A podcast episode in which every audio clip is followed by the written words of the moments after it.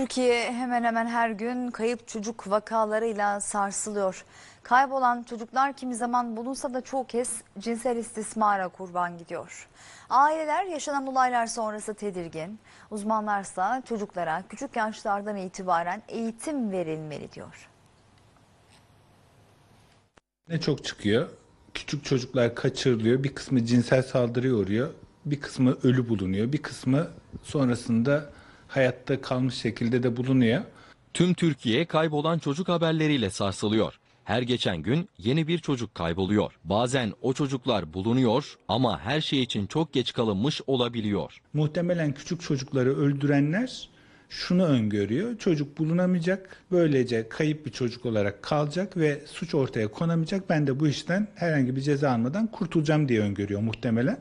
Çıkartın kardeşim bunu ne bekliyorsunuz? Daha kaç tane daha çocuk var? Neden acaba çocuklara yöneliyorlar? Böyle bir soru işareti var. Çünkü çocuklar daha korumasız, korunmasız. Öyle olunca e, kötü niyetli kişilere daha kolay hedef oluyorlar. Kesinlikle. Şöyle çok küçük yaştaki çocuklar sözel olarak kendilerini ifade etmekte zorlanırlar. Şimdi büyük bir çocuk olsa çocuk yaşadığı şeyi ailesine ya da birilerine anlatabilir. Yarın nasıl işe gideceğim? Ben yarın nasıl çocuğumu bakkala göndereceğim? Okula nasıl göndereceğim?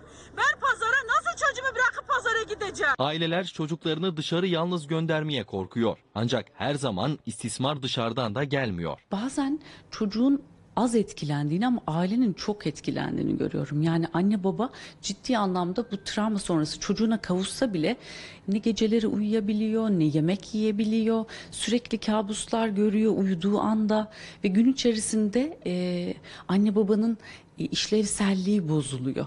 E, o yüzden şimdi böyle durumlarda mutlaka bir uzman desteği alması gerekir ailenin. çocuğunuz olduğunu anlarsınız. Empati yap, gözünü kapattığında telafisi mümkün değil yani. Bu çocuk yani. Neticede aile. E, bundan sonra o çocuk o izleserliği yaşayacak bir şekilde siz de devlet olarak onu tedavi etmeye çalışacaksınız. Biz çocuklarımızı bu konuda bilgilendirmeye daha küçüklükten itibaren başlayabiliriz.